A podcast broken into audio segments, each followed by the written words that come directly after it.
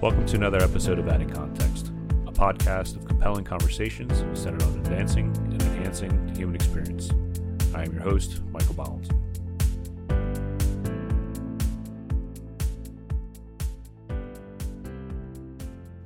Welcome back to another episode of Adding Context. Today I'm speaking to Mr. Eric Christensen.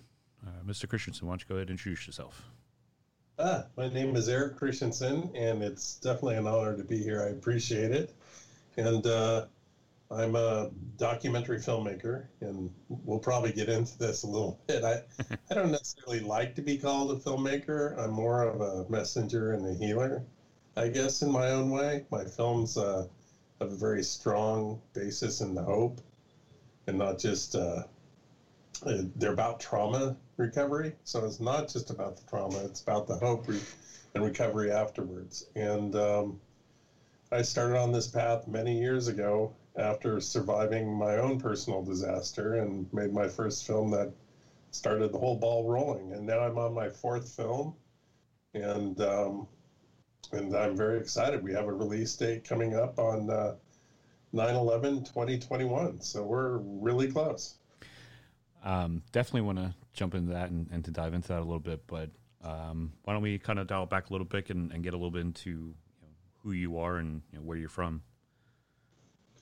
Oh man, well I'm from California, born and bred, and uh, I grew up surfing since I was about eight years old. So I've always been near the coast, and uh, ever since second grade, basically, I've been making films and uh, making using uh, actually regular eight, even before Super Eight film came out, and uh, so that kind of dates me. And um, you know, my first film I did with a script was around nine years old, and it's been the only thing I want to do since then. And uh, I remember being a little tyke and just recalling that I felt that I had some sort of message that I needed to deliver, and it it took a long time and a journey for me to actually discover what that message was. But uh, but now I'm on that calling, and it was very clear. So nine years old, and you you did you write the script, or is it with a couple of friends? How'd that kind of come about? You know, it's pretty funny. It, it, it was it was a safety film for our elementary school, and yeah, I wrote the script and and everything, and then uh, then it went every year. I, I made a couple different uh, films. You know, I had my own Super Eight filmmaking setup, including my little flatbed, I guess you would say. Actually, was upright, and uh, I do all my editing, and I learned from there, and uh, it just progressed. So you've, uh, I guess you've kind of seen the transition and the growth of, technology and, van- and advancements in produ- uh, producing movies and films and things. Oh my gosh, yeah, and it, it's absolutely amazing, and I, I, I'm so thankful though that I was in an era where I actually got to handle film, and the epitome in my career of working with film was I did a 15 perf 70 millimeter IMAX film, and it doesn't get much more physical and big than that. Yeah. When the the it's about the each frame is about three by three, and about two minutes of film weighs 11 pounds. what was that film about? That was called uh, Seven Greatest Places. It was the seven greatest places on Earth based on geographical diversity, and it's it's before IMAX evolved, I guess, into into other things. IMAX used to be, and it still is, very much a destination film where you would show very exotic things, or you would show like at the Grand Canyon, there'd be a IMAX film about the Grand Canyon. But uh, yeah, this film was about seven different geographically diverse locations, and I was a post supervisor and editor, and and that was really, really, really fun. That that sounds good. I, I, I have to say that's kind of what I when I think of IMAX up until you know, the last ten years or so. To me, IMAX is going to you know um, science uh, like Liberty Science Center here in New Jersey, or you know uh, science museums type places that have these films that kind of just kind of lay out different, like you said, exotic areas of uh, of the country and the world. Um, you're not just a documentary producer director. You also have done commercials, correct? Oh yeah, I've done I've done dozens and dozens of commercials, and you know, in in Hollywood and Cal, uh, well, in Hollywood in particular, in the in the commercial world, you get typecast, and uh, my breakthrough commercials were involving toothpaste, and I became the toothpaste guy all through the late '90s into the early 2000s, and um, I did dozens and dozens of toothpaste commercials, and it was fun. And you know, it, it was just big, huge crews. You know, shutting down, you know, uh, downtown LA for a shot and doing the whole thing, and and then you know, then it's funny because I flash back on what I do now, and my crews are very sparse for a reason, and uh, and sometimes it's just me and you know a sound person, another person, and I'm like, wow, that's very different than having 50 people on the set. people and having PAs for your beck and call to you know get wrangle up the extras and I've, the cappuccinos. yeah, I've um, I've been on set for a number of things. I've in New York I do some background acting and literally it's the blink and you'll miss me kind of thing. So it's it's nothing to that I really rave about, but you know I like seeing the behind the scenes things. I I've, i kind of interact with the PAs and and whoever I can behind the scenes. Um, I've actually produced a few things with a friend of mine, um, and we've oh, been lucky enough to win a, a few awards. Um, awesome. So that, that, was one of the re- reasons why I wanted to bring you on. is because I, I, wanted to kind of talk and, and, get your perspective and, and you know, see how you've done things, um, because that's something that I'm trying to pursue a, a little, a little more aggressively, I guess. Um, oh, definitely. And I love talk about the nuts and bolts and all sorts of things. And, and from a kind of, I don't want to say jaded LA point of view, but, but then you got New York right there. And, you know, New York is, New York has a diff- very different flavor of filmmaking and their community, but they have a very vital filmmaking community and a great documentary filmmaking community out there. So yeah, that I've I've seen that, and there's some people that I've kind of crossed paths with that um you know, because for a lot of people who do background work, they're trying to a break big into acting, or they're doing what I'm doing and they do it to get the behind the scene experience and, and to really see what goes into making a production a, a, a good viable production. Mm-hmm. So it's it, it's interesting that you've had the experience to kind of go from you know literally reel to reel type film film to what we record on now, which is all everything's digitized. Yeah. Um, and you know, I, I, gotta I gotta throw this out there, not to drop names or anything, but you know, a, a, good friend of mine was a major actor in a lot of films, including Top Gun. So I was able to visit a lot of very high end sets and and you know I got to work uh, not work with, but I got to meet with Tony Scott and get to be very close with the whole crews on a lot of major motion pictures and and have that kind of experience too. But you know, I was never really drawn to the narrative film thing until now, which I have a script that I'm trying to shop. but um, good time to good time to get that done with the COVID and everything. But, yeah.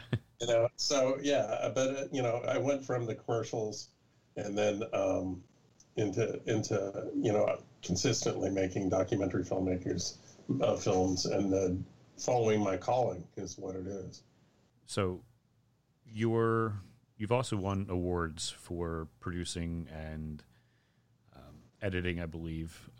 Can for for people that don't understand or or know what the difference is, can you define what the different type of producers are between like associate producers, executive producers, and just simple producers? You know, it's funny when you see the executive producer credit, that's usually somebody that found the guy that has the money.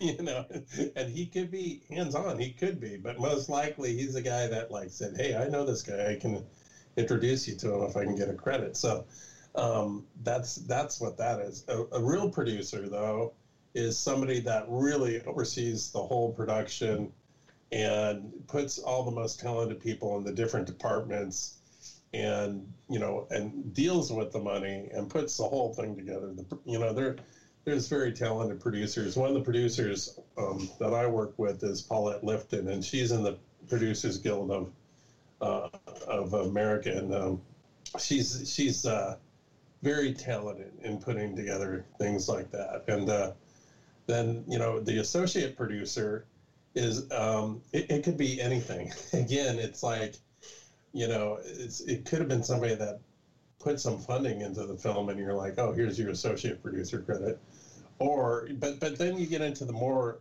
what I call below the line. You know, they have above the line, which is like directors and producers and things, but below the line producers, like line producers.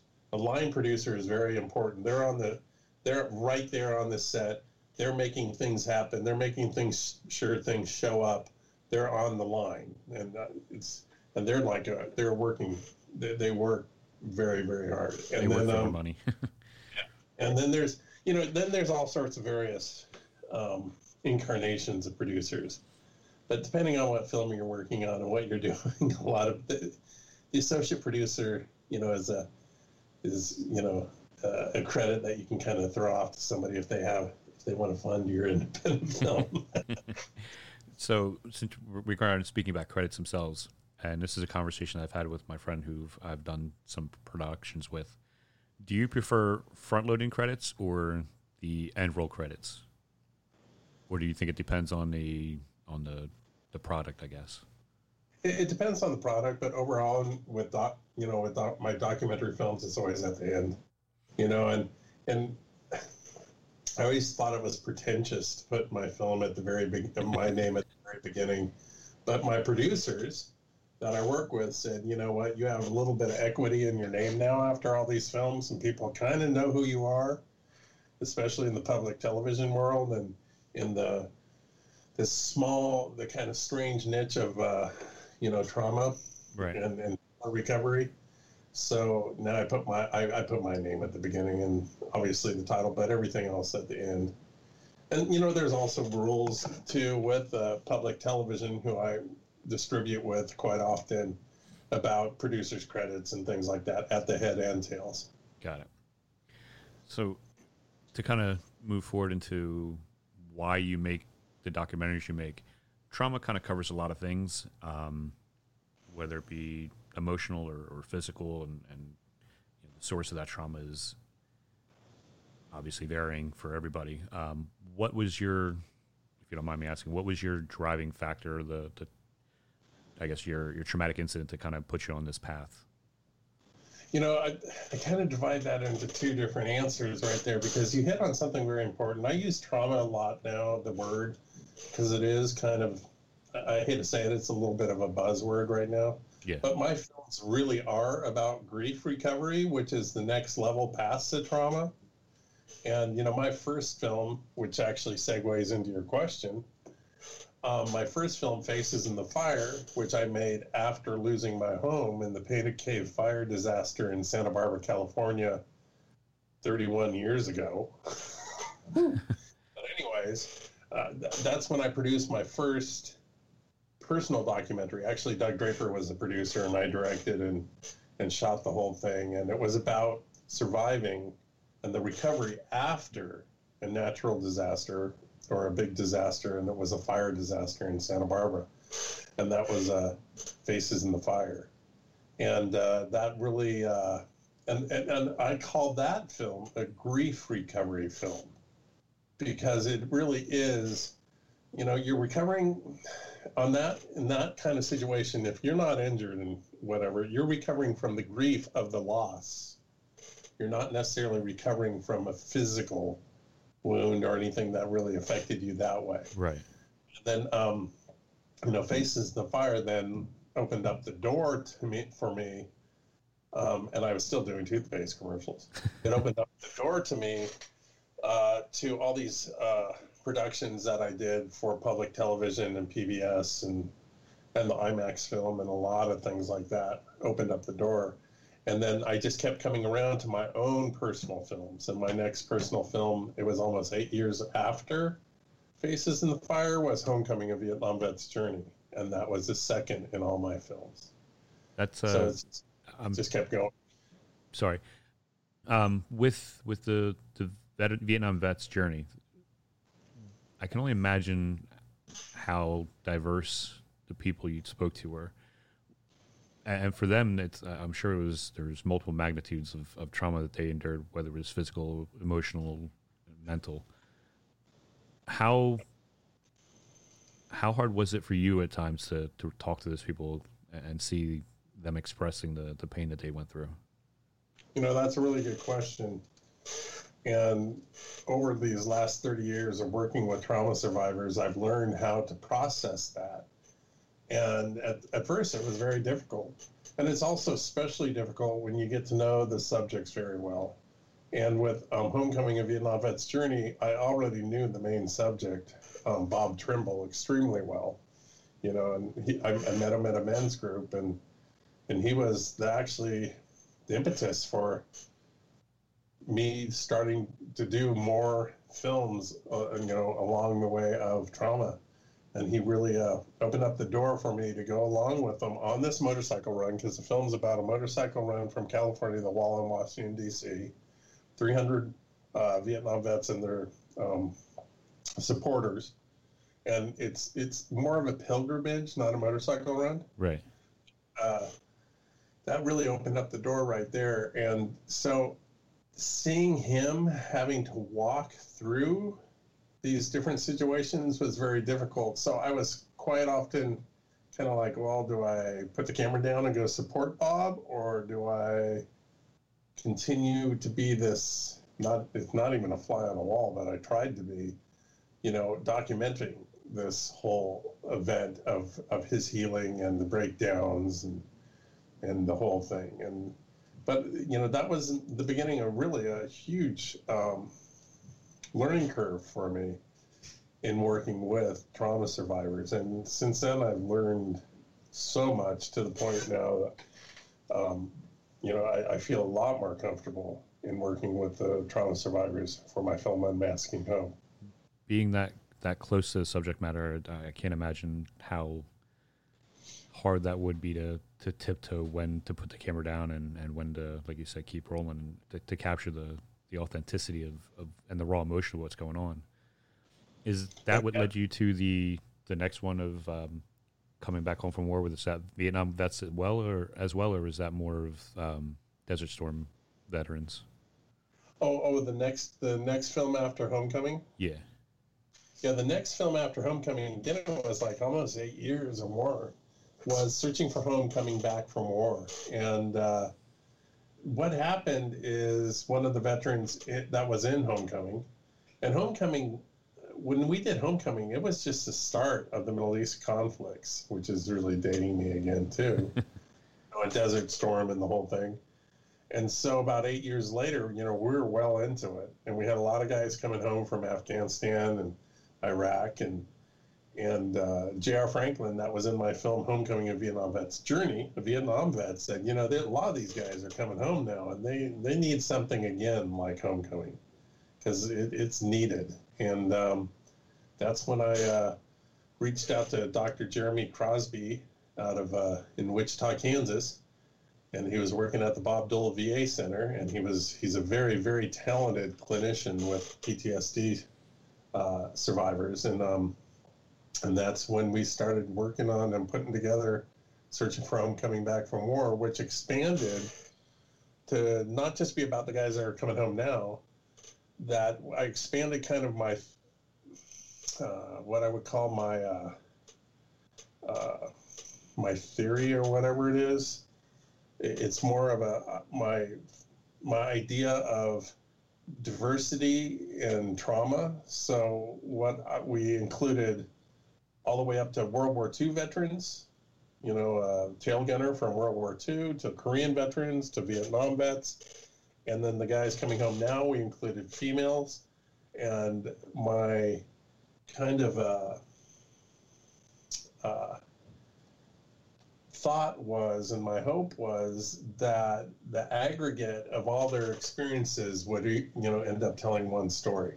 Got it. And uh, I, I, remember when I was editing away and putting things together, and and we have this we have this Vietnam uh, we have this uh, Korean veteran, salt of the earth guy, Purple Heart Marine, and then we have this woman that returned home from Iraq with military sexual trauma, and I'm like, how are they ever going to really mesh, you know? And I remember seeing the first screening of the film once we got the rough cut together, and knowing that man, even though their experiences were extremely different, they're on the same basic healing path because we all heal in the same similar way, and that that became uh, a big part of my work. Then this whole aggregate and this whole idea that we all heal the same, and then that's where Unmasking Hope was born.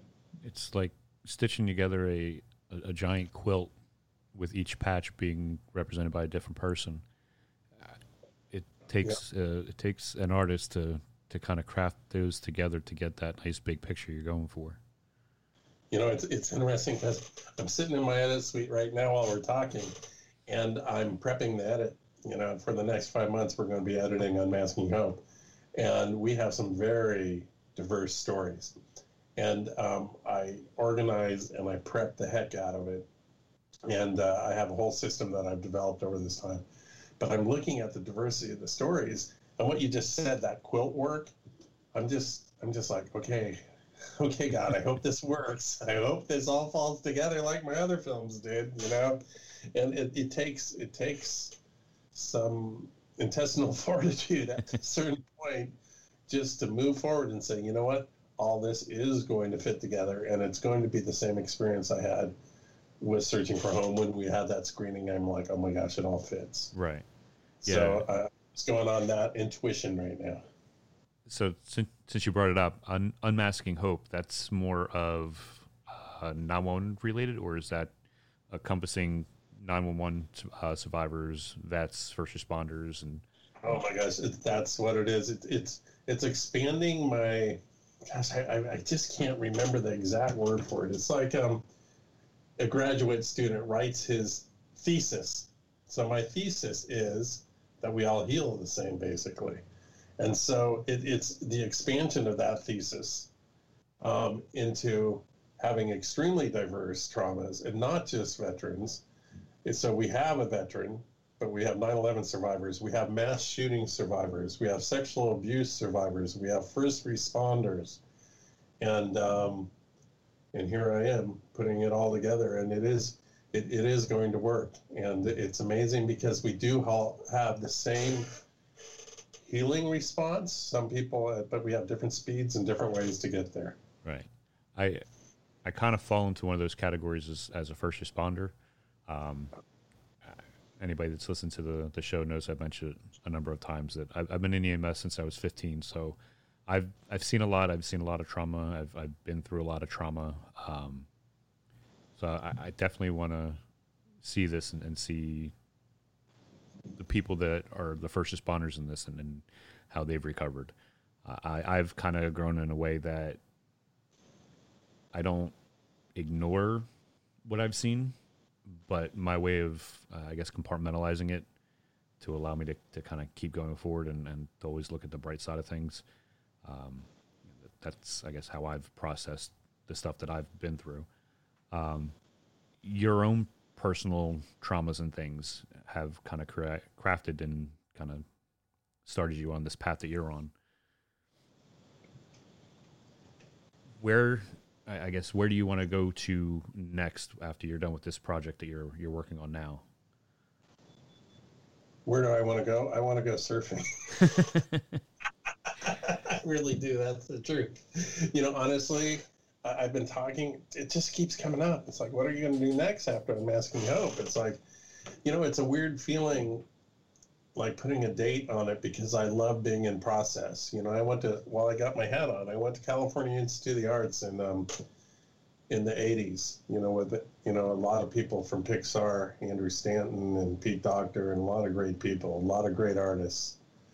And um, you know, a lot of great fine artists, John Baldessari, and, and, and anyways, I learned that process was everything. Being in the process. It's not necessarily the product. The product is important, but being in the process. So how this fits into like what am I doing next? I, am just really enjoying being in the process again. And then, but having this date of this delivery in June, in the end of June, is like kind of like Oh my gosh! And honestly, I don't have anything else planned because um, this film was intended just to be a quick little ditty. You know, okay, I'm done. I worked for eight years on freaking searching for home, coming back from war, and it, it was like okay, that's enough, and I want to do a film, finish it in a year. Well, Unmasking Hope didn't do that. It's going to be three years, and so, and and and the fundraising, the it still is very taxing, you know, traveling around and working with all these people, even though it is my calling. So honestly, I don't know what my next move is. I have this feature film based on, it's actually based on my documentary, Homecoming: A Vietnam Vet's Journey, and we'll see.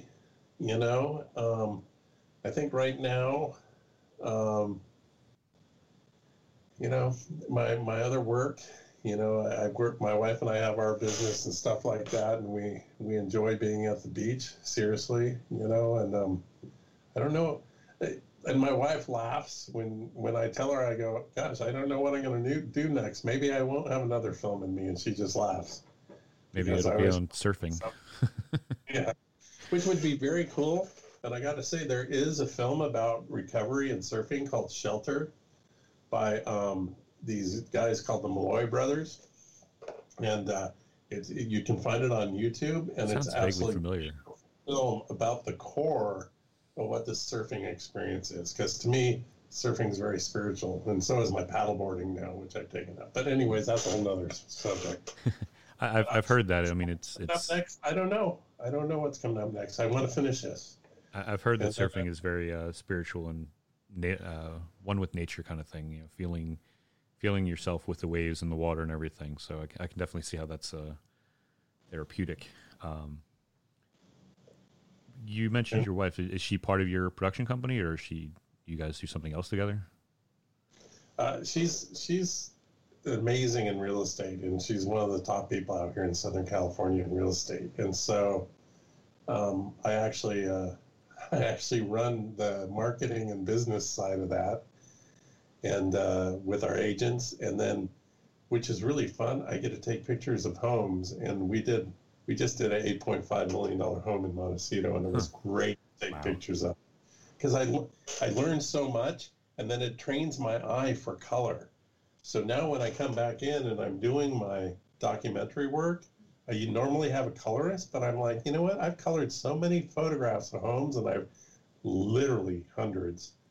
And I'm like, man, I think I'm going to take a crack at the coloring on this one, you know, because I want to give it, I want to give it it's a very lyrical film compared to my other films. I'm Unmasking Hope, and and you know I've learned every position there is on the crew and the craft because I I, just I, I don't want to have to communicate what I'm trying what I'm seeing. I want to go do it. Right. You know, so we talked about my awards. I have Emmys for editing. I have Emmys for cinematography.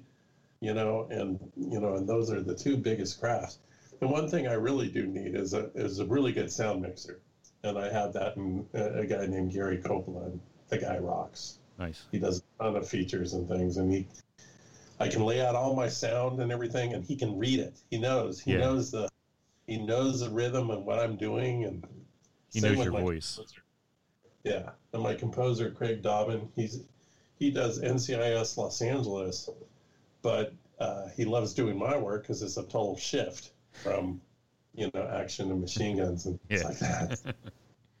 yeah, we have uh, a friend of ours moved out to California. He actually works for uh, he's worked for a couple of big uh, sound producers and sound designers, um, and we use him, and he's he's done phenomenal work for our things. And granted, we're effectively a no budget production for what we do, but uh, it's nice to have a friend that can lend a hand and, and help us kind of he knows what we're trying to go for and, and he, he takes you know any thoughts that we have and puts it in and when he gives this back to us it's it just it fits perfectly.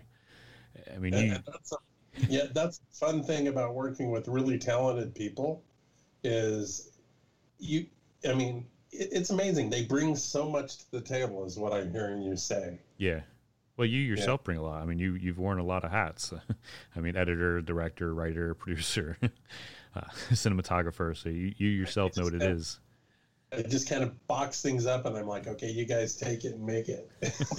you know, it's like. Did you yeah.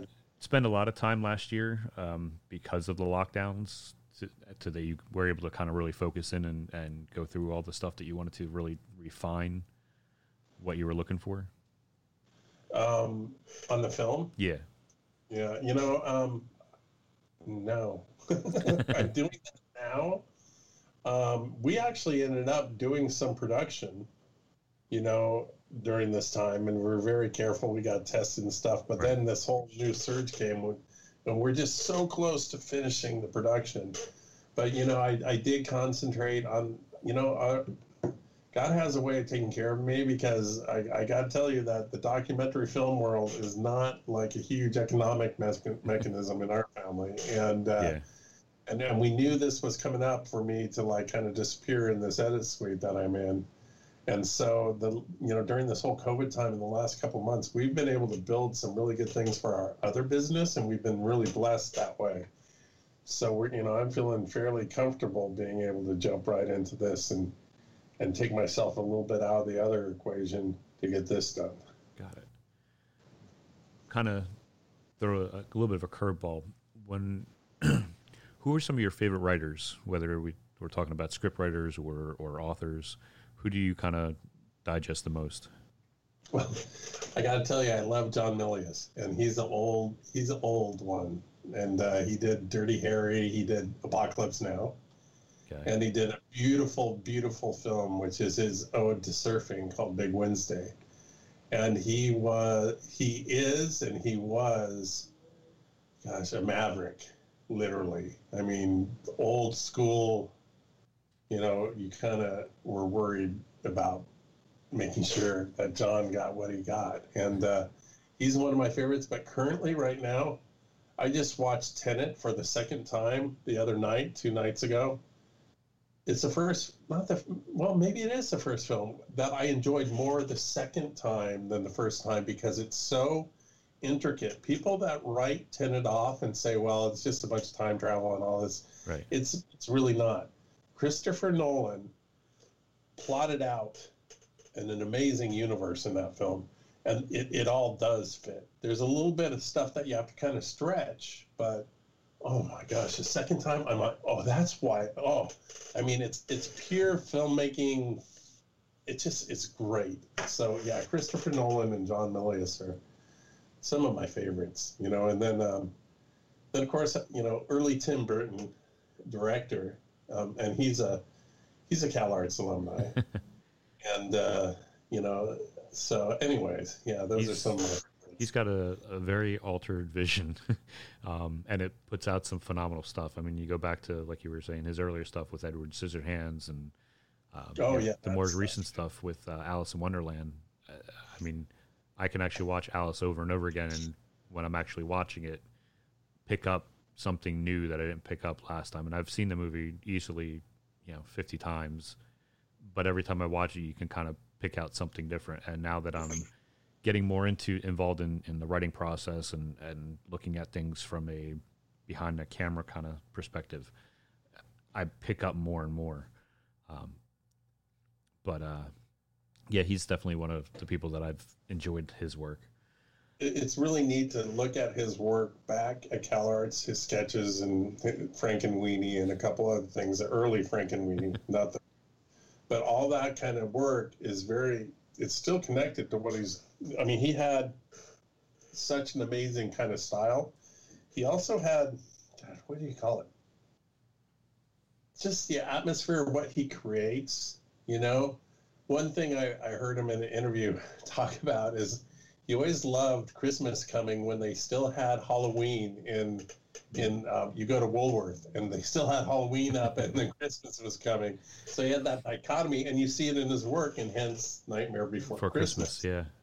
But Which, you got to remember that was directed by Henry. That was actually directed by Henry Selick, which was a, a Cal Arts alumni, and he had a huge influence on the vision of that film too.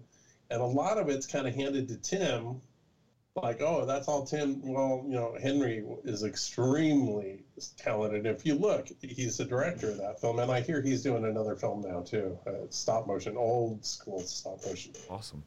Yeah, yeah, there's. I like the fact that even with all the technology that we have now and, and the CGI, some people want to go back, kind of go back to the the drawing board, so to speak, with uh, yeah. you know going back to stop motion and using some more less techy type of ways of getting things done. Oh, totally. Yeah, and, and the cool thing is, I I, uh, I sold one of my old cameras to a fellow. We call it ourselves a CalArts uh, uh, Mafia, and and uh, he's part of the CalArts Mafia, and he builds rigs. He's a rig builder, and he builds rigs for stop motion. And he had all these amazing rigs, and he's worked with all the top stop motion guys, including Henry and all these other people. And uh, some of the pictures of the rigs that he has for the stop motion to get these things to work and everything is freaking amazing, and it's meticulous, crazy work. yeah, uh, meticulous yeah. is an understatement for what stop, stop motion is. Um, so where you said the movie is supposed to be premiere November, uh, September 11th, 2021. Where will people be able to find us, or have you not gotten to that point yet? No, we have a we have a distribution system through public television, and uh, it just look for it look for it on your local public television station, and you know uh, also keep an eye on you know uh, our website, unmasking hope the movie.com, and uh, also on um, Instagram, Unmasking Hope, hashtag Unmasking Hope, and we'll keep everybody, um, you know, uh, updated there. But yeah, it, it's it, it will be on public television for. We usually, I think we're going to do an initial run of three years. So, uh, and 9/11 will be a perfect time for it because it is very 9/11 centric. Right. But um, it has a lot of other amazing, amazing individuals. So it'll be debuting on the 20th anniversary.